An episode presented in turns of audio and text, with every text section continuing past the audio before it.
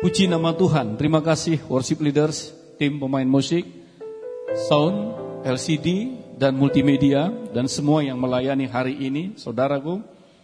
Apa kabar saudara? Puji Tuhan, luar biasa baik saudaraku. Saya sudah empat kali saudaraku tes uh, corona dan tesnya selalu gagal dan selama-lamanya selalu negatif. Amin saudara. Amin saudara. Untuk pertanggungjawaban kepada orang-orang karena saya sebagai pendeta harus saya sering kali saya tes karena sering juga bertemu dengan jemaat. Walaupun tetap pakai masker, jaga jarak, ikutin protokol, kita harus bertanggung jawab karena sebagai pemimpin saudaraku.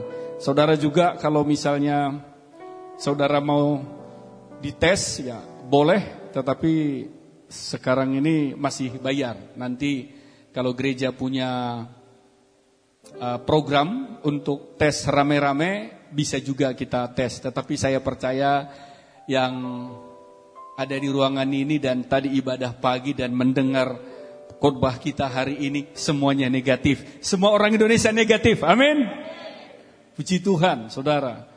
Hari ini uh, ini terakhir, saudaraku, saya menyampaikan firman Tuhan tentang ekonomi di masa adaptasi.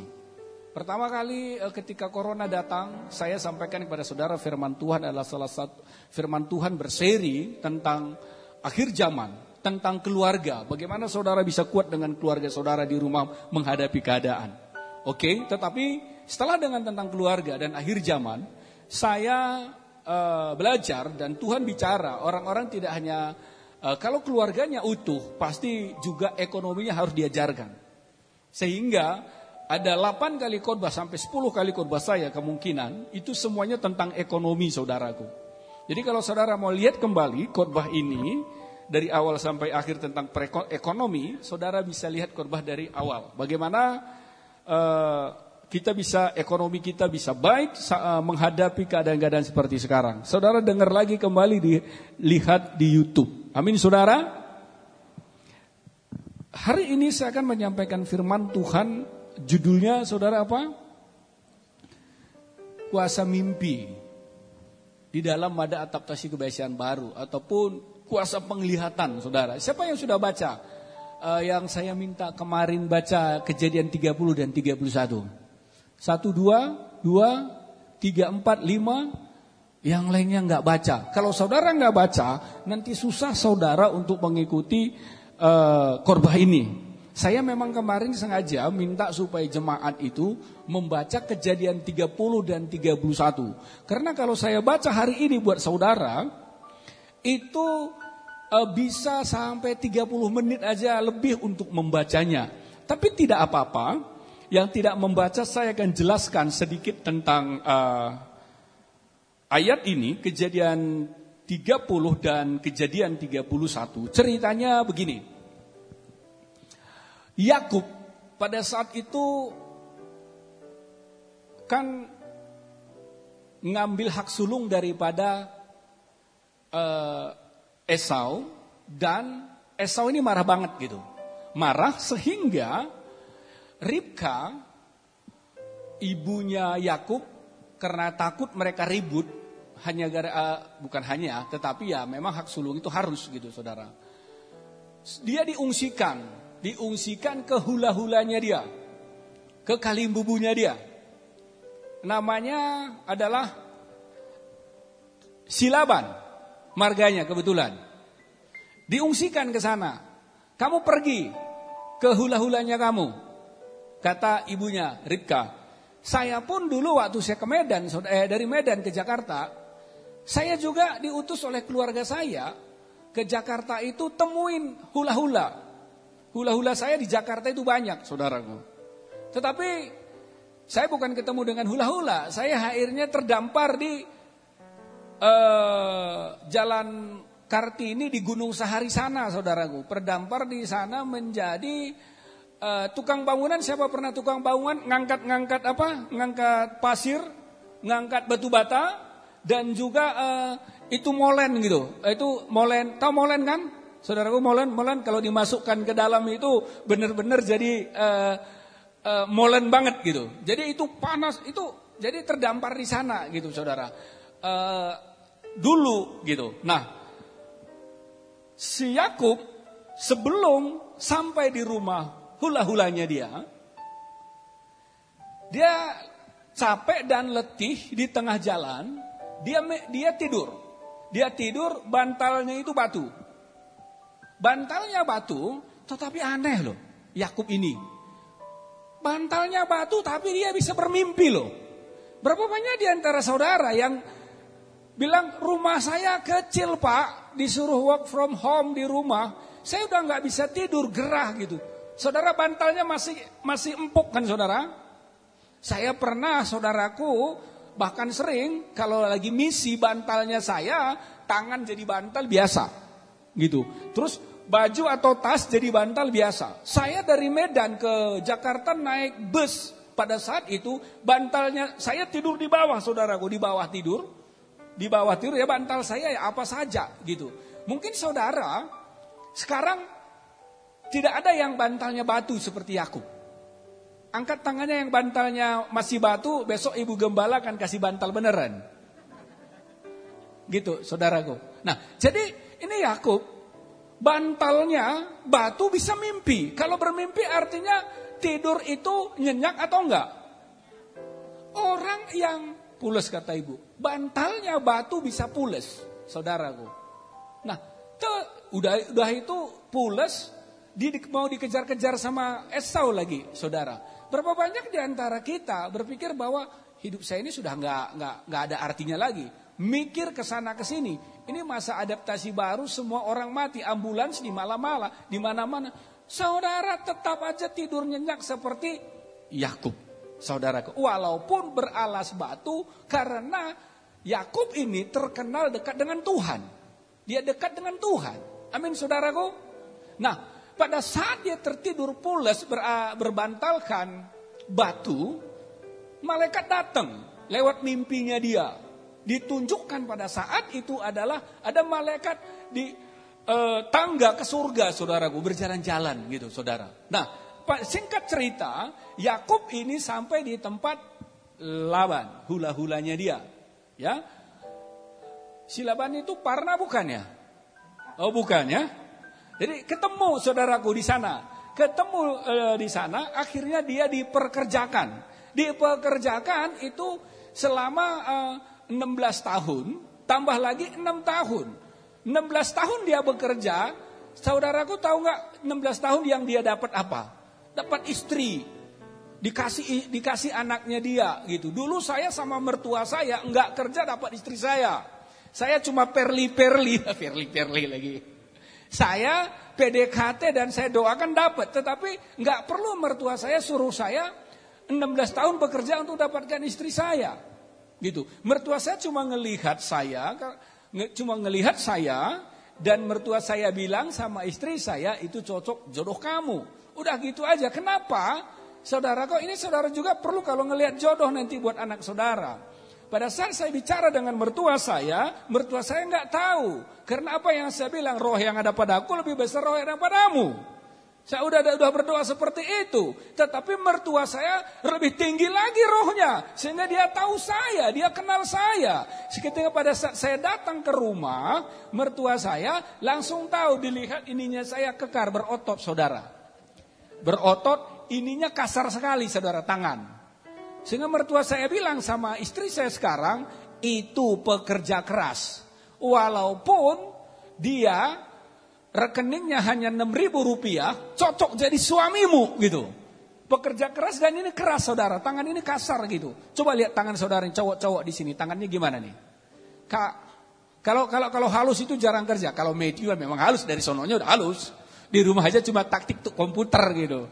Jadi saudara, silaban pun silaban lagi udah silaban terus. Laban pun saudaraku, Laban pun menerima Yakub dengan syarat dapatlah istri. Nah, sekarang coba lihat tampilkan dulu. Tampilkan dulu itu silsilahnya dia.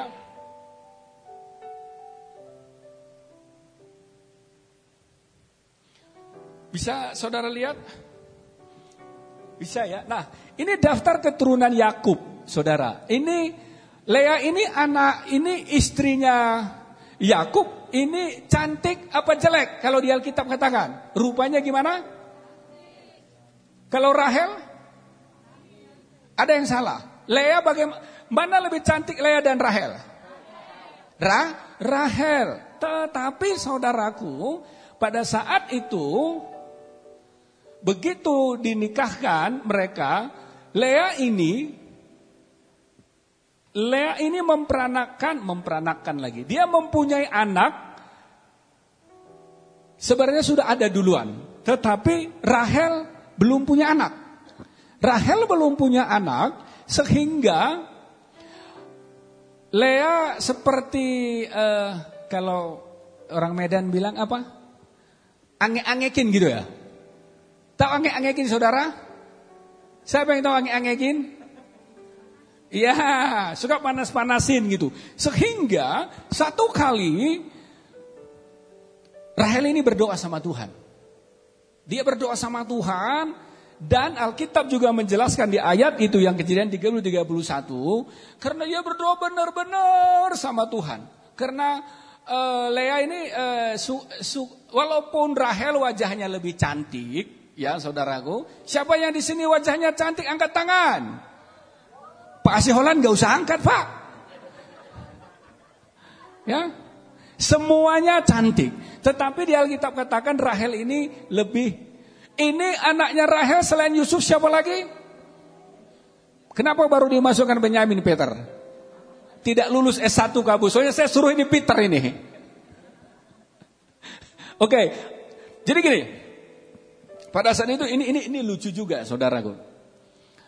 Uh, anak Lea ini, anak Lea ini dan uh, anak uh, anak anak Yakub ini ada yang asli, uh, maksudnya gini. Ada yang dari Lea dan ada yang dari Rahel. Tetapi ada juga dari stafnya mereka. Itu karena saling panas-panasan, saling bersaing gitu. Gitu. Sehingga lu lu kamu nggak punya anak gitu. Kamu kamu nggak punya anak. Akhirnya bagaimana supaya dia punya anak diambil stafnya dia supaya didekatin ke Yakub gitu. Yakubnya juga mau gitu, saudaraku. Yakubnya juga mau gitu diambil gun, di, diambil stafnya mereka berdua gitu, saudara. Sehingga kalau kita lihat budak Rahel itu namanya siapa saudara? Bilha, memiliki anak Dan dan Naftali. Kalau Lea, uh, kalau Lea budaknya namanya Jilfa, memiliki anak Gad dan Asher. Sehingga anak Lea itu Ruben, Simeon, Le Lewi, Jehuda, Isakar dan Jebulon. Suatu saat saya akan korbankan kepada saudara uh, tentang Isakar. Ini juga bagus. Nah, yang mandul di sini saudara itu adalah Rahel. Karena awalnya ini Rahel yang mandul, tetapi Tuhan melihat bahwa Lea tidak dicintai, dibukanyalah kandungannya tetapi Rahel mandul. Itu di kejadian 29 ayat 30 Kejadian 29 ayat 31. Nah, apa yang menyebabkan Rahel bisa mengandung walaupun sebelumnya dinyatakan mandul? Nah, jadi bilang gini, saya udah lima tahun, 10 tahun menikah kok nggak punya anak, Pak. Banyak sekali kesaksian yang saya lihat dan saya doakan juga beberapa orang itu orang yang kata dunia mandul, tetapi begitu Tuhan bekerja, dia bisa mempunyai anak. Nah, kejadian 30 ayat 22, kejadian 30 ayat 22, Tuhan bilang gini, lalu ingatlah Allah akan Rahel, Allah mendengarkan permohonan permohonannya serta membuka kandungannya, maka mengandunglah Rahel dan melahirkan anak laki-laki bernama Yusuf, saudaraku. Kata dunia, Rahel itu tidak mempunyai anak, diange-angein katanya saudara, dipanas-panasin saudaraku. Tetapi di ayat Alkitab mengatakan bahwa dibukanyalah kandungannya Rahel karena Rahel itu permohonannya Rahel didengarkan oleh Tuhan, saudara. Saudara berapa kali bermohon kepada Tuhan? Saya tahu Rahel ini kalau saya pelajari di dalam Alkitab, dia ini menangis, menangis kepada Tuhan karena kerinduannya dia untuk memiliki anak. Tetapi dokter bilang nggak bisa. Dokter kandungan bilang nggak bisa. Dukun kandungan siapa pun udah bilang nggak bisa lagi dia melahirkan. Karena memang dia mandul. Tetapi pada saat dia berdoa memohon kepada Tuhan, Alkitab katakan, Alkitab katakan Allah mendengarkan permo permohonannya saudaraku. Serta membuka kandungannya. Saudara, saudara pun yang tertutup hari-hari ini berkat, tertutup pekerjaan, tertutup semuanya, saudara bermohon kepada Tuhan, maka Tuhan akan membuka semua tingkap-tingkap sorga buat saudara. Amin saudaraku. Amin. Nah, kita lihat dulu sesuai dengan judul daripada khotbah saya hari ini, kuasa mimpi dan penglihatan di tengah masa adaptasi baru. Saudara, seperti apa sih yang Tuhan berikan kepada Yakub mimpinya? Kita bisa lihat kejadian 31 ayat 10 sampai 12. Kejadian 31 ayat 10 sampai 12. Peter bisa siapa di sana bisa ditampilkan kejadian 31 ayat 10 bukan kejadian 32 karena di sana kejadian 32. Mungkin kejadian 31 ayat 10 sampai 12. Kita baca bersama-sama. 1, 2, 3. Pada suatu kali pada masa kambing domba itu suka berkelamin. Maka aku bermimpi dan melihat bahwa jantan-jantan yang menjantani kambing domba itu bercoreng-coreng, berbintik-bintik dan berbelang-belang. Dan malaikat Allah berfirman kepadaku dalam mimpi itu, Yakub, jawabku, ya Tuhan. Ayat 12. Lalu ia berfirman, angkatlah mukamu dan lihatlah bahwa segala jantan yang menjantani kambing domba itu bercoreng-coreng, berbintik-bintik dan berbelang-belang, sebab telah kulihat semua yang dilakukan oleh Laban itu kepadamu. Saya sudah mengkhotbahkan ini kepada saudara beberapa minggu yang lalu, berbeda konteks. Tuhan bilang, aku sudah tahu apa yang Laban buat ke kamu. Saudara pun demikian. Mungkin hari-hari ini ada orang-orang yang tidak suka dengan Anda. Ada orang-orang yang benci dengan Anda. Ada orang-orang yang sirik dengan pekerja Anda. Ada orang-orang tidak suka dengan kegantengan dan kecantikan Anda. Ada juga orang gak suka dengan mancungnya hidung Anda. Tetapi ada orang suka dengan peseknya hidung Anda. Ada seperti itu saudaraku. Dan Tuhan katakan kepada Yakub, saya tahu itu semua. Katanya, makanya diberikan mimpi kepada Yakub. Artinya tadi saya cerita Yakub pertama mimpi di mana saudaraku?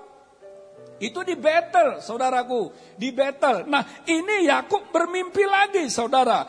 Mimpi yang diberikannya adalah pada saat berusaha mau bisnis, mau negosiasi dengan Laban, saudaraku. Artinya, saudara, pada saat saudara berusaha, apa pun bisnis saudara, apa pun pekerjaan saudara, Tuhan tahu masalahnya saudara. Dulu eh, dua atau tiga minggu yang lalu saya sampaikan bahwa Laban ini memperkerjakan Yakub tetapi diberi gaji tidak sesuai, tidak sepadan. Apa lagunya kerja lembur gimana Bas? Gimana kerja lembur gimana? Kerja lembur bagai kuda sampai lupa orang. Nah, Laman begi, Yakub begitu kerjanya saudaraku. Tetapi gajinya tidak naik-naik saudara. Bahkan dibilang gajinya berubah 10 kali kalau di Alkitab. Saya nggak tahu gajinya berubah kali naik atau turun. Kalau gaji saudara 3 juta setengah, diturunkan sama bos jadi 3 juta 200, 3 juta 100, jadi 3 juta. Itu bos saudara jangan saudara mutilasi, tapi doakan saudaraku. Ini yang terjadi dan Tuhan katakan, aku tahu kata Tuhan bahwa Laban itu memperlakukan kamu tidak adil. Tuhan tahu juga kalau saudara diperlakukan oleh suami tidak adil, suami juga diperlakukan istri tidak adil, Tuhan juga tahu. Dan di dalam pekerjaan saudara juga kalau saudara diperlakukan dengan teman bisnis, Tuhan juga tahu. Sehingga Tuhan buka rahasia saudaraku. Buka rahasia kepada Yakub.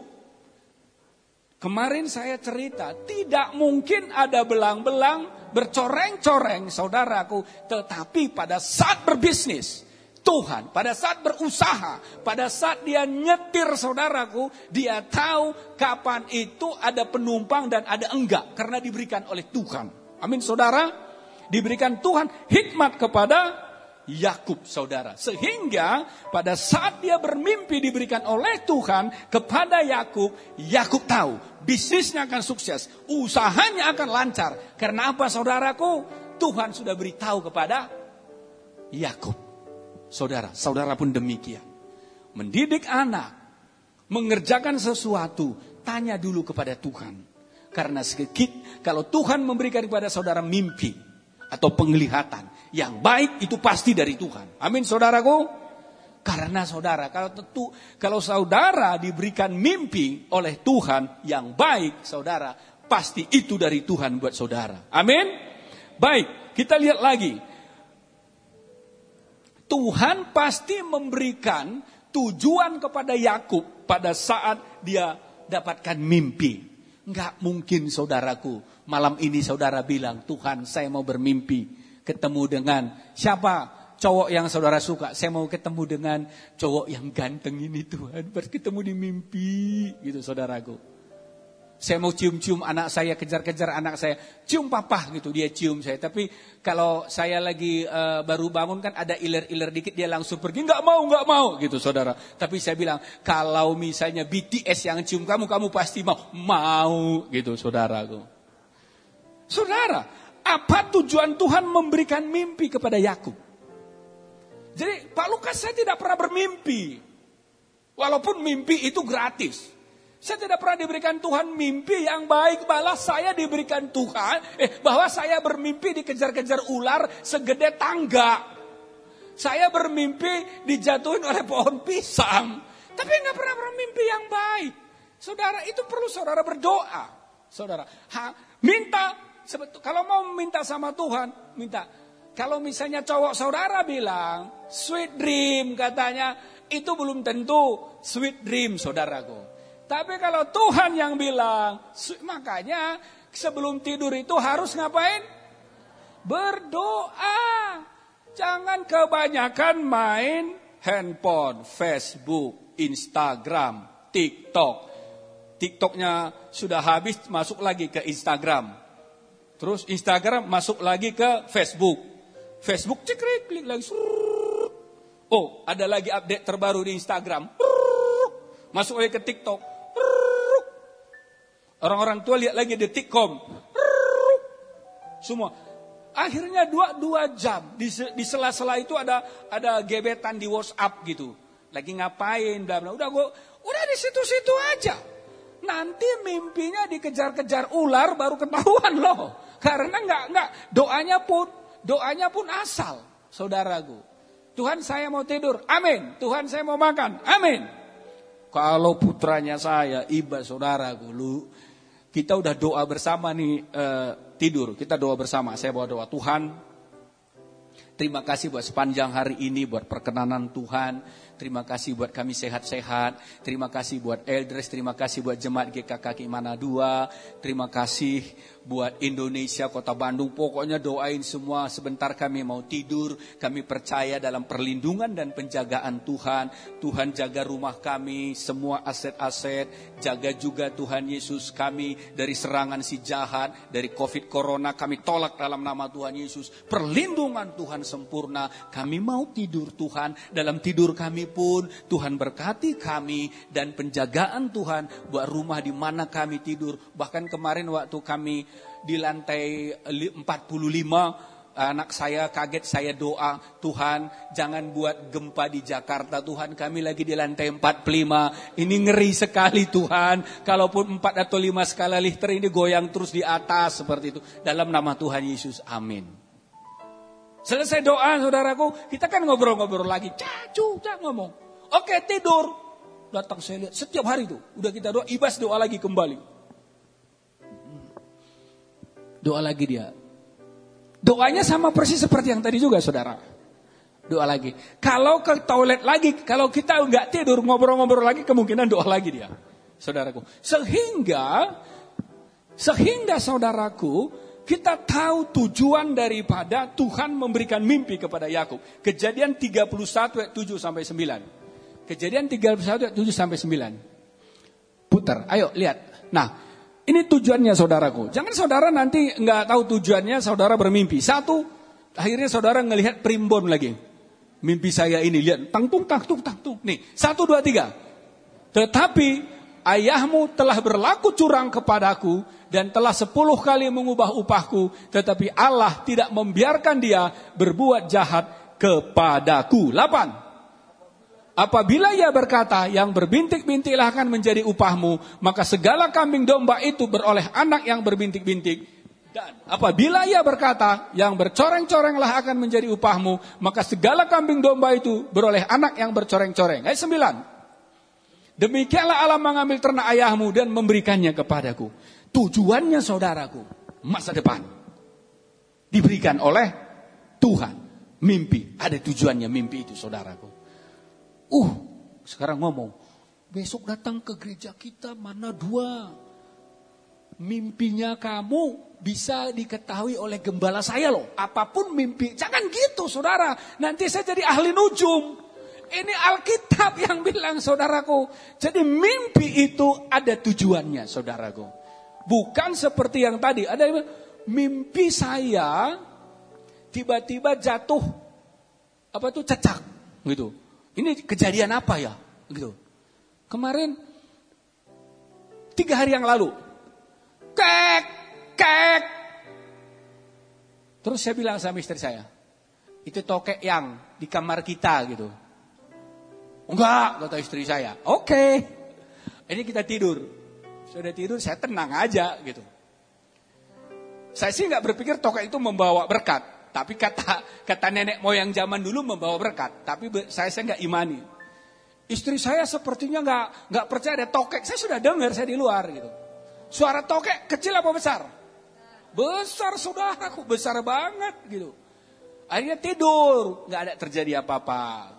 Besoknya sudah mau malam, eh, jam-jam eh, 6, ada tokek itu yang nggak ada gitu.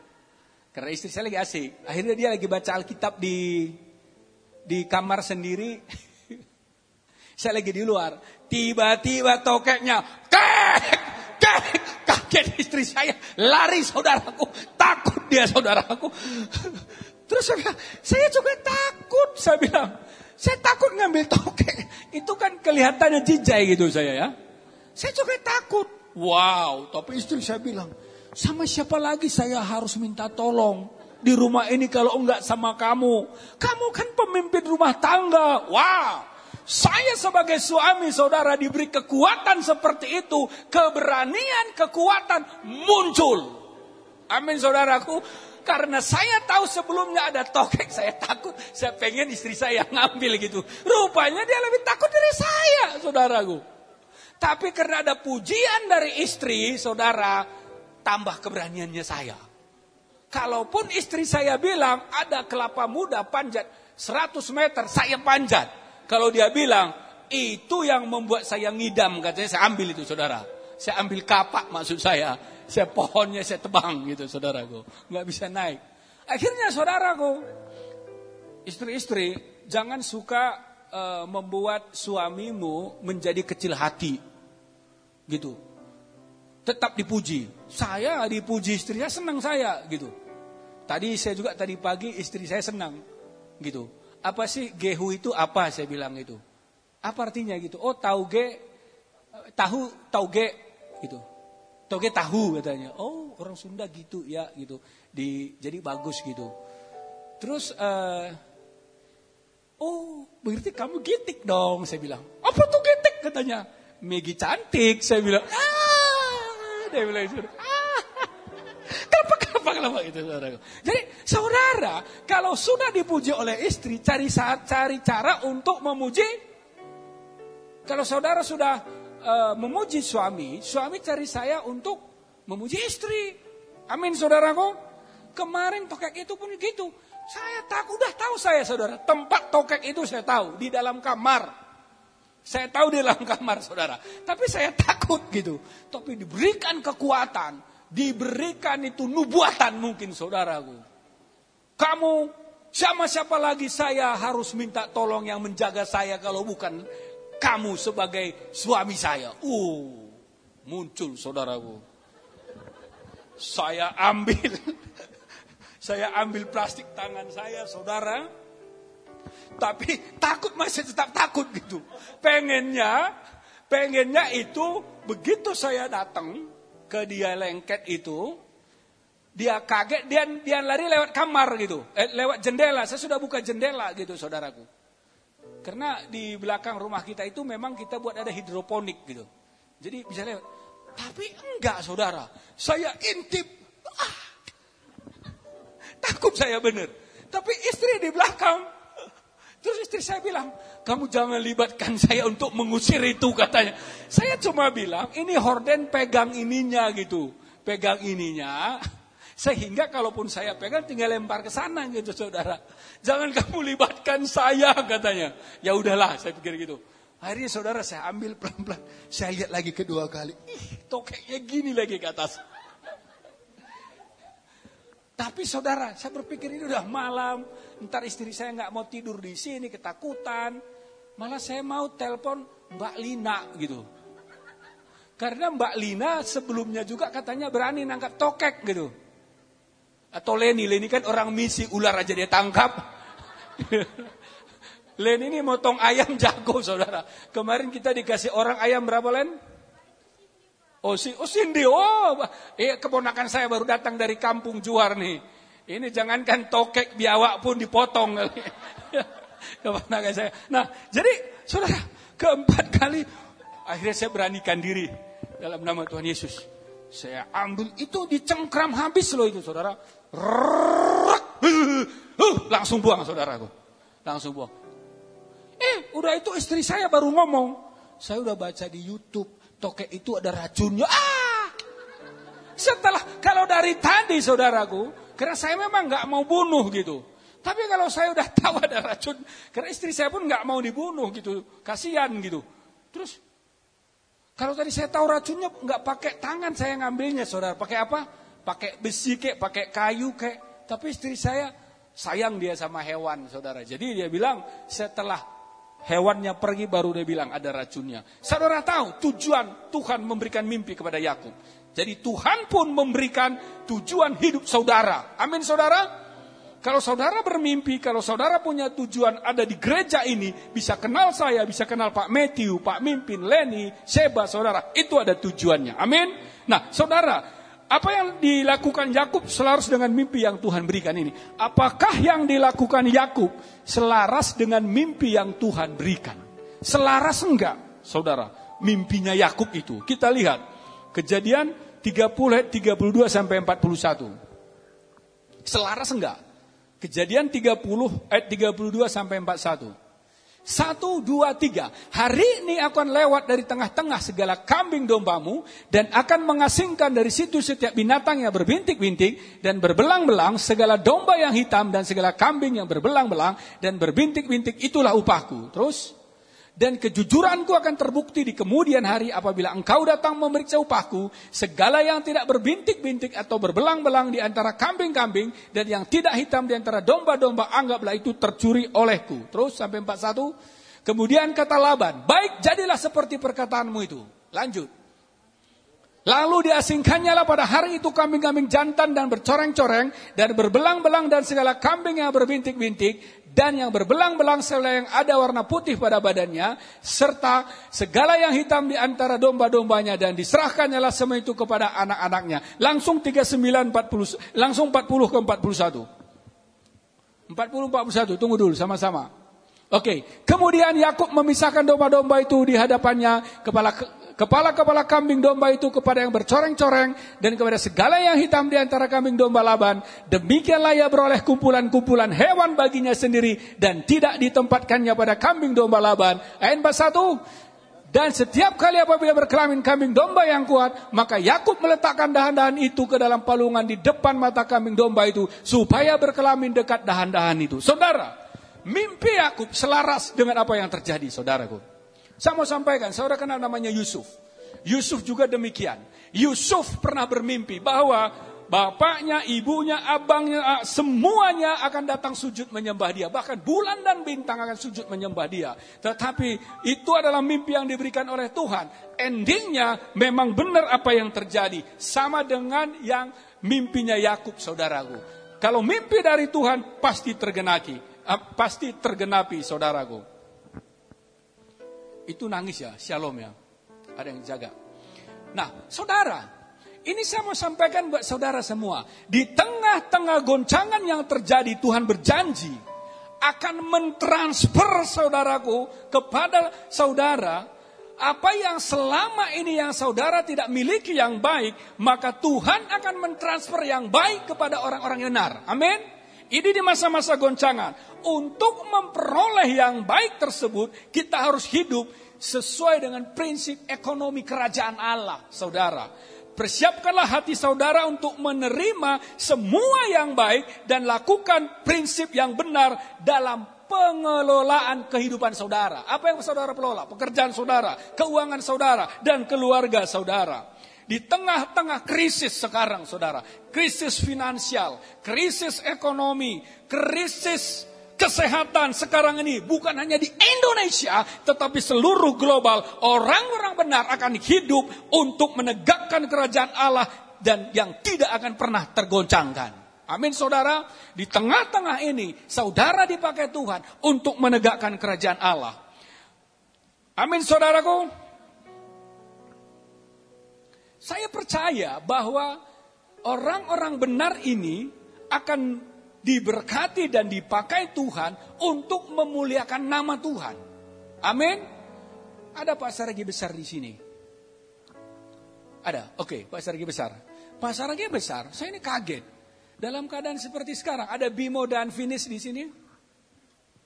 Enggak datang Bimo, Bimo sama Finis? Ada? Oke. Nah, Bimo Finis dalam keadaan seperti ini, mereka datang kepada Tuhan dan mereka kemarin dibaptis, saudaraku. Dalam keadaan seperti ini. Dan Tuhan katakan, ini yang akan terjadi di hari-hari ini. Amin, saudaraku. Banyak orang datang kepada Tuhan. Dan ada dua orang lagi hari ini, teman saya dari Nias. Baru baru baru hari ini ke gereja ke gereja ini. Jahobu, di mana kabarmu? Jahobu, Sawagale. Saudara, Orang-orang benar, orang-orang benar akan menerima mimpi dan penglihatan dari Tuhan. Apa artinya saudara? Orang benar itu siapa? Saudara dan saya. Artinya apa? Tuhan akan memberikan tuntunan dan arah yang jelas kepada kepada kita sebagai barisan orang-orang benar untuk mengalami semua terobosan. Terobosan apa pun yang akan di akan saudara alami, anak-anak saudara akan dipakai oleh Tuhan. Saya melihat di sini saudara banyak anak-anak muda sekarang lagi dipakai Tuhan di gereja kita. Pe, terobosan pekerjaan saudaraku maupun usaha saudara. Usaha apa pun Tuhan akan berikan terobosan buat saudara. Pekerjaan saudara, saudara akan dipromosikan hari-hari ini. Amin saudaraku. Gaji saudara juga akan dinaikkan saudaraku. Di mana orang lain saudaraku mengalami yang namanya krisis. Tetapi saudara di tengah-tengah ini karena saudara orang benar. Saudara malah diberkati oleh Tuhan. Amin saudaraku. Di tengah-tengah goncangan kita membutuhkan hikmat dari Tuhan untuk melakukan segala sesuatu saudara yang belum pernah dilakukan oleh orang lain. Saudaraku. Seperti hanya hikmat yang Tuhan berikan kepada Yakub yang kita baca hari ini.